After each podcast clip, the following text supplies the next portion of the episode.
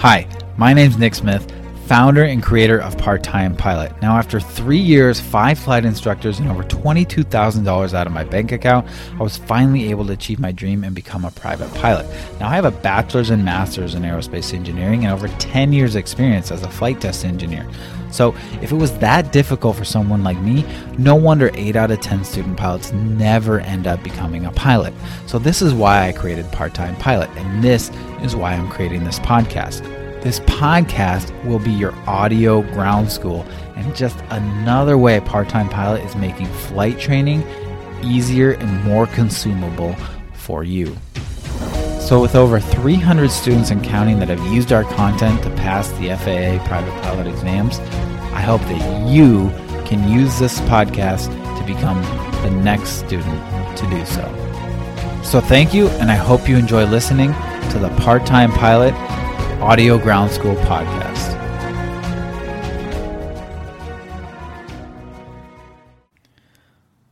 Hey, what's up, everybody? This is Nick from Part Time Pilot, and we are going to continue with episode three of the Audio Ground School podcast. And we are in section two Operations of Aircraft Systems, lesson three of the online ground school. Again, if you want to follow along, you can go to parttimepilot.com and just click on the menu on online ground school to sign up. It's lifetime access, it's 100% money back guarantee if you don't pass, but no, not one single student has not passed. Every single student has passed. We have still yet to have a failure. So, anyways, if you want to follow along, do the quizzes, watch the videos, see the diagrams, the visual diagrams, you can do that by signing up at parttimepilot.com. All right, so let's go. Uh, lesson three, aircraft lights, and if we have time, we'll get into lesson four, cockpit instruments, and I'm guessing that's probably all we'll get get to today. All right, aircraft lights.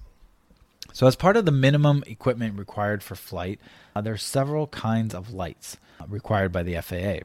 Each kind, their purpose, their color, and their location, we will talk about uh, now. so, first, we'll start off with position lights.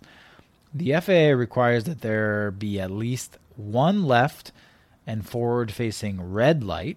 So, it has to be red and it has to be facing forward and to the left so that it can only be seen by people who are in that range, so forward and to the left of you. One right and forward facing green light. So again, this is on the right wingtip and it's facing to the right and forward and it's a green light. And then one rear facing white position light. So this would be on the tail and it faces behind you and it is white. The colors are chosen to give other pilots an idea of which direction you are traveling when they see you at night.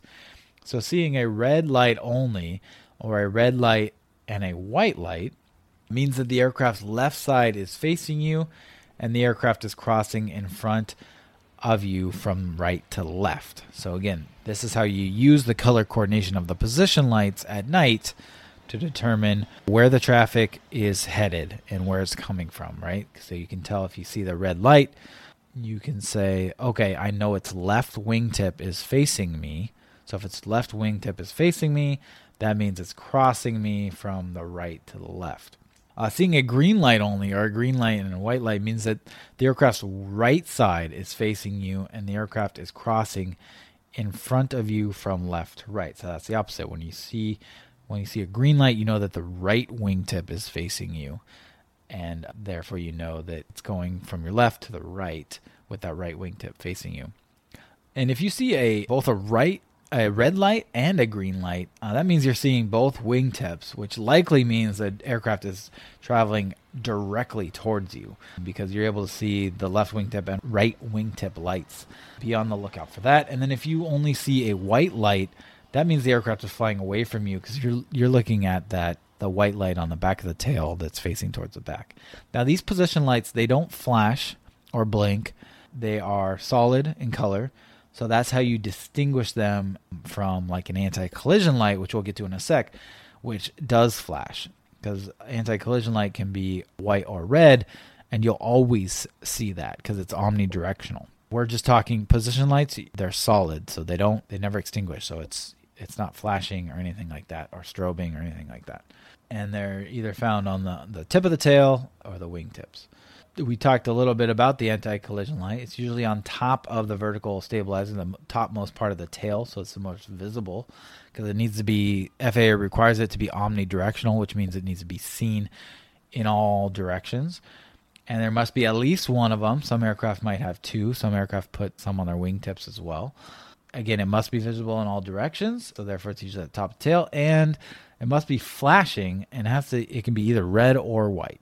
So when you see the flashing, that means it's the anti-collision light, and it you cannot distinguish anything about the direction the aircraft is flying. So if you see a flashing red or white aircraft at night, that just tells you that there's an aircraft over there. It doesn't tell you anything about the direction. You need the position lights and the information of red, green, white to be able to decipher which direction the aircraft is flying. So that's uh, anti-collision lights, and then we have landing lights.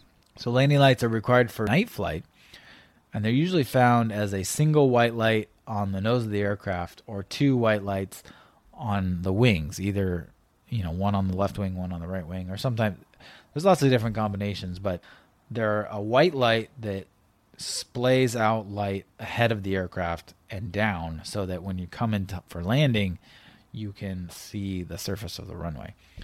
So again, it helps illuminate the runway or taxiway during night operations, and the Airman Information Manual, the AIM of the FAR AIM specifically encourages pilots to turn on their landing lights when operating below 10,000 feet, day or night, and especially when operating in conditions of reduced visibility. So I want to repeat this because this is an FAA written question. The AIM specifically encourages pilots to turn on their landing lights when operating below 10,000 feet, day or night, and especially when operating in conditions of reduced visibility. So remember that that that is not a requirement, but it's encouraged by the FAA that you use that landing light because again, they just want aircraft to be as visual as possible and be as safe as possible, and landing lights can help aid in doing that. Okay, so that has been aircraft lights. And uh, next, we'll get into lesson four cockpit instruments. So, the instruments inside our cockpit. And again, we're in section two operations of aircraft systems, and we're moving on to lesson four. Okay, so next we're on cockpit instruments. So these are the instruments that you'll see on your dashboard as a pilot and that you need to have a great understanding of. We will go into more detail of how each one of these works, but this it will be like your overview, just how we did an overview of the aircraft systems on the outside of the aircraft. These are the instruments that connect to those systems and tell you more about about your aircraft. This is the health of your aircraft and the attitude and situation your aircraft is in.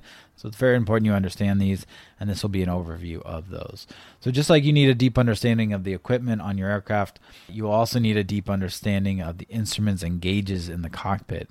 These instruments and gauges are meant to give you information on your aircraft's orientation, direction, speed, position, and health status of the systems.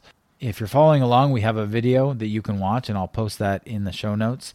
If you're listening to this, you can click on the show notes and watch that video after you listen. So let's list these instruments discussed per aircraft system. So we'll talk about the aircraft system and then the instruments within that aircraft system. So the first system is the pitot-static system. And again, we'll have a lesson specifically on this where we go into more detail. But the instruments within the pitot-static system are the airspeed indicator, which tells you your indicated airspeed, the VSI, or vertical speed indicator, which tells you how fast you are going vertically, so how how much you are gaining altitude, how fast you're gaining altitude or declining altitude, and then the altimeter, which tells you your altitude. And then we have the vacuum system, and part of the vacuum system has several instruments, and that's the turn coordinator. So this is helpful to coordinate your turns. It tells you your roll as well as your yaw. And then your heading indicator, which is used for navigation and used in conjunction with your magnetic compass. Your attitude indicator, which tells you your attitude in relation to the horizon. So this is very important for instrument flight or low visibility flight and then a vacuum suction gauge, which tells you the health of your vacuum system.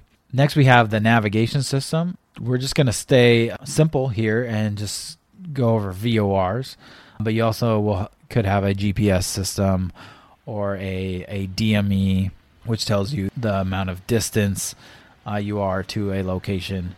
but let's just keep it simple and and say that we just have VORs. And then fuel system. So part of the fuel system, uh, you're going to have fuel quantity gauges and a fuel flow meter. Some of the now not all of these are required by the FAA. We'll get into what's required and what's not, but these are sort of the most common instruments that you'll see. So again, fuel quantity gauges, fuel flow meter. You also might have like a fuel pressure gauge in your in your aircraft. Then we have the engine system. So that's going to be a tachometer, which tells you your RPM as well as as counts uh, total you know hours of uh, that the aircraft has been spinning. And then you have the oil temperature and oil pressure gauges, which are very, very important to engine health. And then we have the electrical system, which is going to usually just be consist of either circuit breakers or fuses, and then the ammeter, which uh, measures the the amps and the current flowing through your electrical system. Uh, and then we have the magnetic compass, which we mentioned. That is not connected to the pitot-static, the electrical, the vacuum, nothing like that. All it uses is the great thing about magnetic compasses or compasses is that all it needs is the magnetic field of Earth, and hopefully that doesn't go away anytime soon. So that's why the magnetic compass is highly critical to learn how to use because if you lose these other systems, the magnetic compass will always be there. Uh, then you usually have like a clock or a timer uh, which tells you the time, may tell you the outside air temperature uh, as well near this, and then it will hopefully be able to time so you can time your checkpoints. I usually use my watch, but a handy aircraft clock uh, is good for that. And then I mentioned also the outside air temperature thermometer. Usually it's kind of included in the same little display as the clock, but it might be somewhere else on your aircraft. All right, so that is the general list of aircraft instrumentation and what uh, sort of system they are in. And if you want a picture, you can go to our Instagram. We have a lot of the stuff on our Instagram, these pictures. You can either do that or watch the video on YouTube, which is linked in the show notes. But if you want to check out our Instagram, we have a lot of good information there. And that's at part period time period pilot. So it's at part time pilot, but with periods between part time and pilot. Part time pilot wasn't available, so I had to go with what I could. But then also, we have the visual aids in the lesson itself in our online ground school, which again, you can go to parttimepilot.com online and just click on the online ground school. Before we uh, continue, I want to talk about a glass cockpit. So there's going to be an, a question on your FA written uh, possibly about a glass cockpit, and so we got to cover that.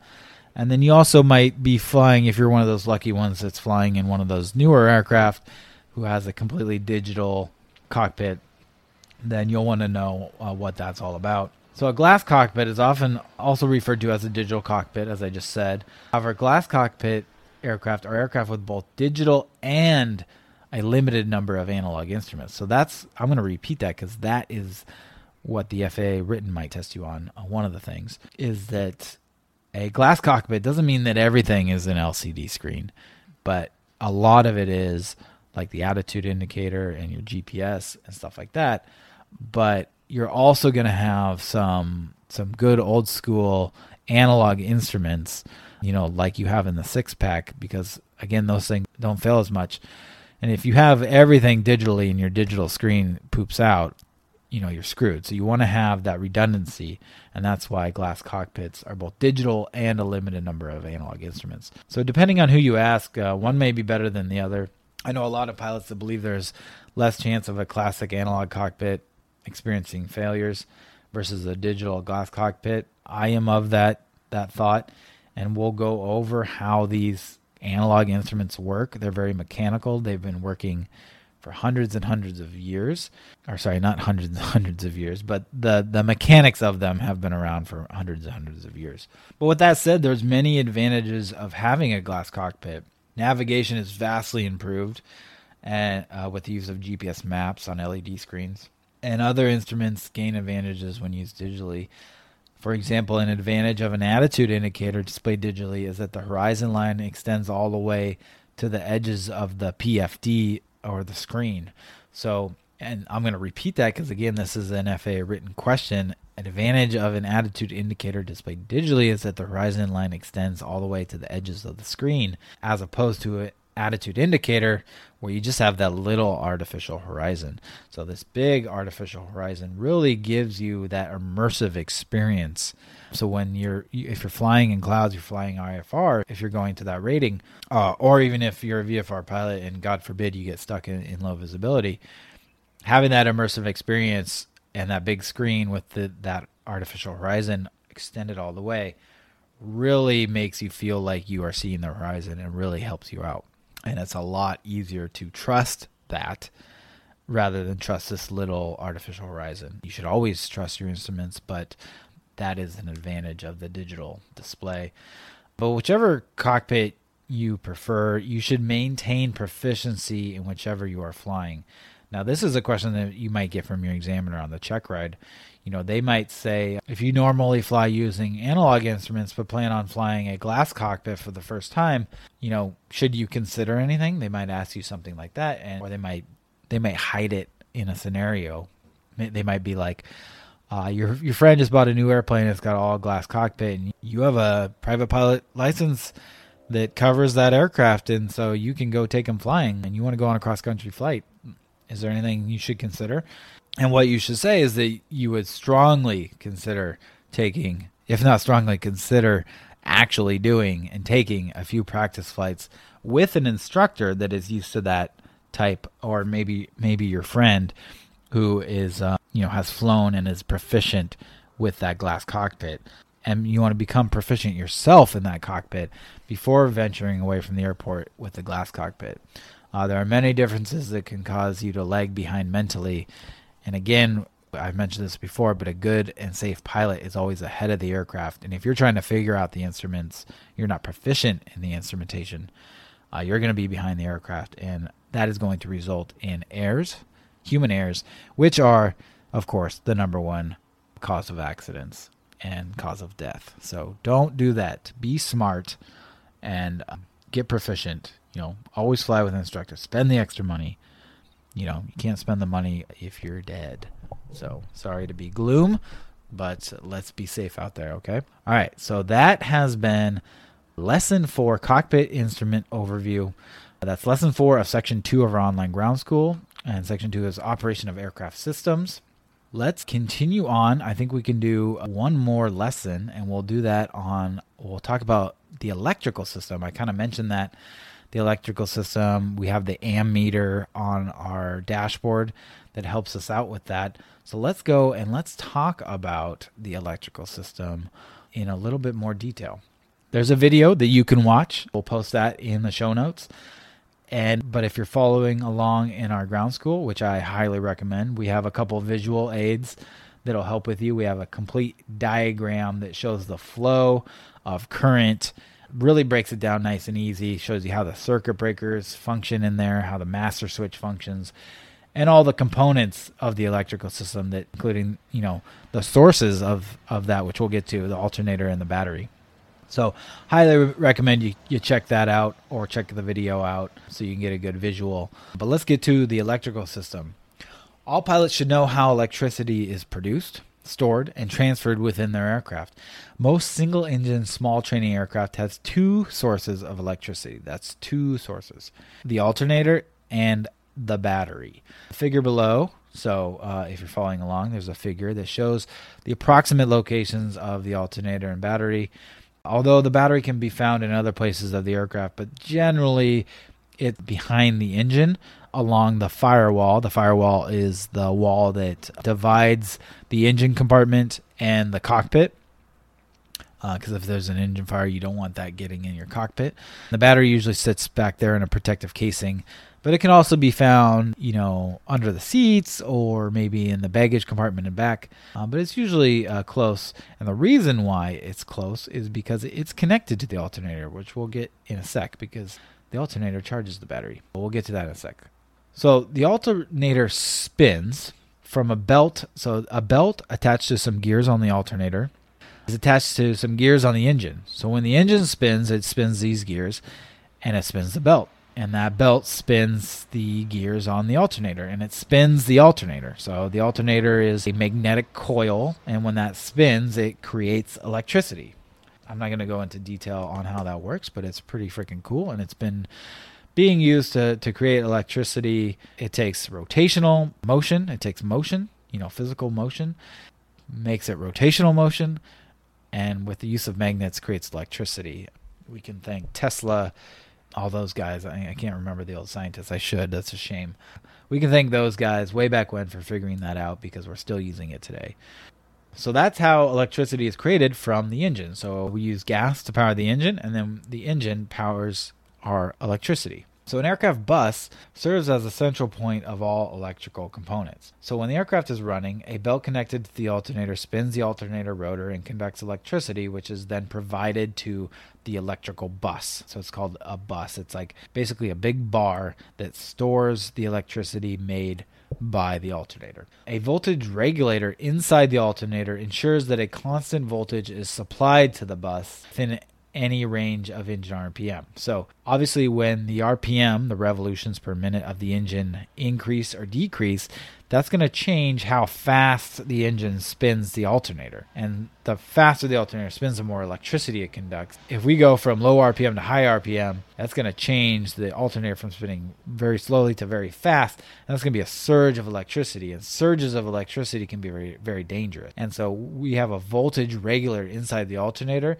to make sure that no matter what RPM there is, that voltage that we supply to the aircraft bus is constant because if we just let a surge of electricity go through through the aircraft bus, it could actually short out our whole electrical system. So everything that's powered electrically, our electric fuel pump, our you know any electric servos, our any electric instruments, our lights, all that stuff can be shorted out if we get too big a surge of voltage. So we have a regulator in there uh, to ensure that we get a constant voltage no matter what the RPM.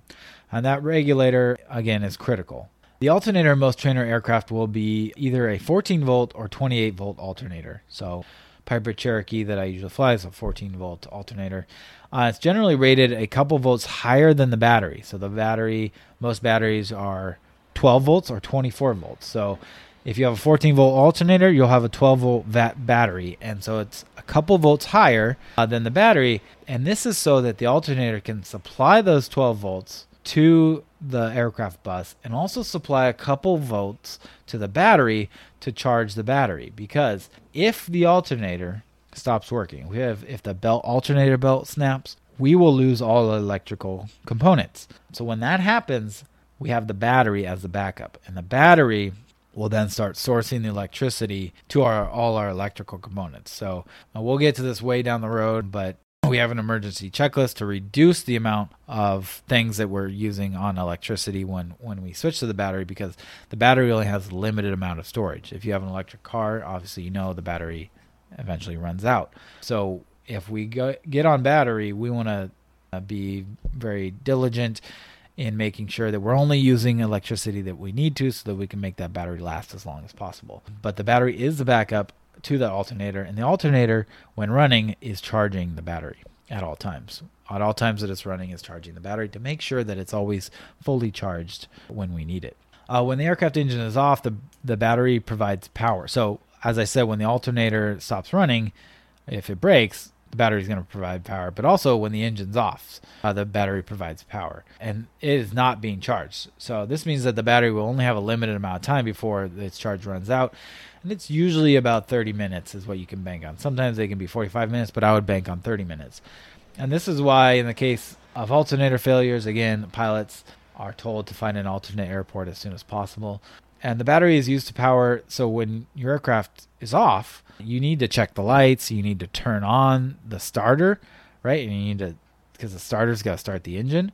So something has to power the starter to start cranking that engine. That's the starter, and the starter is powered by the battery. And it's therefore critical that it remains effective and charged at all times. So when you're doing your pre-flight, you want to be kind of quick when you're checking the lights and stuff like that. You don't want to leave it on too long, or it can completely drain the battery. And then, as I mentioned, the battery is about either 12 volts or 4, 24 volts, depending on your aircraft and your alternator that matches it. So again, I'll just I'll reiterate this because it's uh, for your check ride and your check ride oral. You'll want to know this for your aircraft, but most general aviation trainer aircraft have an electrical system composed of a 14 volt alternator and a 12 volt battery. The primary electrical bus the switches to turn on the electrical systems and the circuit breakers. And we'll get into the switches and circuit breakers uh, next. So, a master switch in the cockpit is used by the pilots to connect or disconnect the battery and or alternator, whatever is providing power, from the electrical bus. So basically have your source, your electrical source, which is your battery and alternator, and then you have a switch that basically is like a valve for the electrical flow. So you have the electrical flow coming out of your alternator or battery, and it wants to go to the aircraft bus. But there's a switch. It's like a gatekeeper, right? And that's the master switch. And when that's on, the flow is allowed to go to the aircraft primary bus. When it's off, it breaks that flow and it stops it right there. So that flow is not allowed to get to the the primary bus and it stops it there. So it's like the gatekeeper saying, uh, "Yes, you may." Talking to the, the current of electricity as if it could talk, right? And it's saying, you know, when it's on, it's saying you may you may pass, and when it's off, it's saying you shall not pass, like like Gandalf in Lord of the Rings. You shall not pass. Okay. Um, sorry, I'm a big Lord of the Rings fan. Anyways, so let's get back to it. Okay, some aircraft have two separate switches on the master switch, one for battery, one for alternator, while others just have one for both. So know your aircraft, and now you can know when it has two switches, that's what they're for. Uh, to protect the electrical system from overload, the aircraft uses circuit breakers or fuses. So on the aircraft primary bus, so the flow, we have the flow, starts at our alternator battery, it goes through the gatekeeper, our master switch, and when on, it goes through that and it goes to aircraft primary bus. Then the primary bus separates separates the flow into single paths to our electrical system. So things that are powered by the electric system. And again, if you're in our ground school, go check out this diagram. It helps visualize this. But so that we'll have a path from the, the bus to our radio, we'll have a separate path from our bus to our lights, separate path from our bus to our transponder, our separate path from our bus to the, the electrical pumps, separate path from our bus to the pitot heat, and then a separate path from the bus to our aircraft starter. And then on each one of those paths, we also have we have a gatekeeper. So we have a switch for each one of those, right? So we can have the master switch on, so all the flow is getting to the aircraft primary bus. But then we can have all the switches of our individual components off, all those gatekeepers saying you shall not pass. And that means the flow is only going to it's going to stop on each one of those paths. It's going to stay at that primary electrical bus. But on each one of these paths between the primary bus and that gatekeeper, that switch that is between the primary bus and our actual instrument. So let's say the radios. So we have the primary bus and the flow wants to go from there to the radio. And in between the radio and the primary bus, we're going to have that gatekeeper. But then in between the gatekeeper and the primary bus, we're going to have either a fuse or a circuit breaker. And these are to protect the electrical system from overload. We use circuit breakers or fuses. Again, that's between the electrical component uh, and the primary bus, and it's used to break the electrical pathway to the individual component in the case of an overload. So let's say our alternator regulator, voltage regulator, is broken. So we rev up our RPM, we go really high RPMs, and our alternator spins a bunch and creates a surge of electricity. And our rate regulator is broken, so that surge goes through our our primary bus. And if we have if all our gatekeepers are letting that flow pass, our switch, aka our switches are turned on, that surge is going to go straight to our individual components. So imagine a light bulb at the end of that. That light bulb, if it gets all, that light bulb could just break. It could, you know, cause a shortage or just burn out that light bulb if it gets too big of electricity because all these electrical things are only rated for a certain amount of voltage, right? So you want to protect that. So we have another layer of protection beyond our alternator regulator, and that is circuit breakers or fuses. So older aircraft use fuses. Uh, when an electrical component is overloaded, a fuse will overheat and melt. Okay, that's what a fuse does when it when it has too much voltage, and when it when it melts, it breaks the pathway of current to the component, so it just stops it. It's like a a fail safe, right? So it stops that electrical flow so it never gets to that individual component, never gets to our light bulb, and never breaks our light bulb. Okay. In order to restore that pathway and make the component operational, the fuse must be replaced. And this is why the FAA requires that a pilot flying aircraft with fuses carry at least three replacement fuses for each component during a night flight. So that's a lot of fuses. So if you have 10 electrical components, that means you have to have a, a little case of 30 fuses, and you have to know how to replace those fuses. So this is why this is also why most new aircraft do not use fuses, but instead use circuit breakers nowadays. So when an electrical component is overloaded, it's and the aircraft is has circuit breakers, its circuit breaker simply pops out. It'll just pop out. So it's like a button. It's like a little button, and it pops out. And basically, when it pops out, it's just this little this little simple machine, this little device that when it has when it gets a voltage over a certain amount, it pops it open and it breaks the pathway of current. So again, just like the fuse, it makes it so that current cannot continue and break our electrical component, our radio, our lights, whatever. And it pops out. To restore the pathway, a pilot instead of replacing the fuses, a pilot can simply pop the circuit breaker back in. Caution must be taken to in continuing a flight after uh, replacing a fuse or circuit breaker, because it could be that this fixes it. You just had that one surge of voltage that broke it. When you pop that back in, you'll be fine. But more often than not, there's a larger issue at hand, and it's probably going to continuously pop that circuit breaker out or continuously burn up that fuse. Like, for instance, if your alternator regulator is broken, then every time you increase RPM, that might happen to you. So, caution must be taken in doing this. And if you have to replace a fuse or circuit breaker, you know, I would deviate from your planned flight and go go land and, and get that checked out. And again, we have a figure beautifully lays out what the, what all I was talking about, and then we have the video in the show notes. Hopefully, this makes sense in audio format, but those visuals will always help. Okay, guys, so that has been lesson five electrical system of section two operation of aircraft systems so we're chugging along here and that's going to be it for this episode so in our next episode we'll move on to lesson six of section two and lesson six is going to be vacuum systems. So we'll go over the vacuum system and then we'll probably have time to go into lesson seven which is pitot-static system. Again two important critical systems of your aircraft that you need to understand. So we'll talk about those next time. Thanks for listening and I'll talk to you guys later.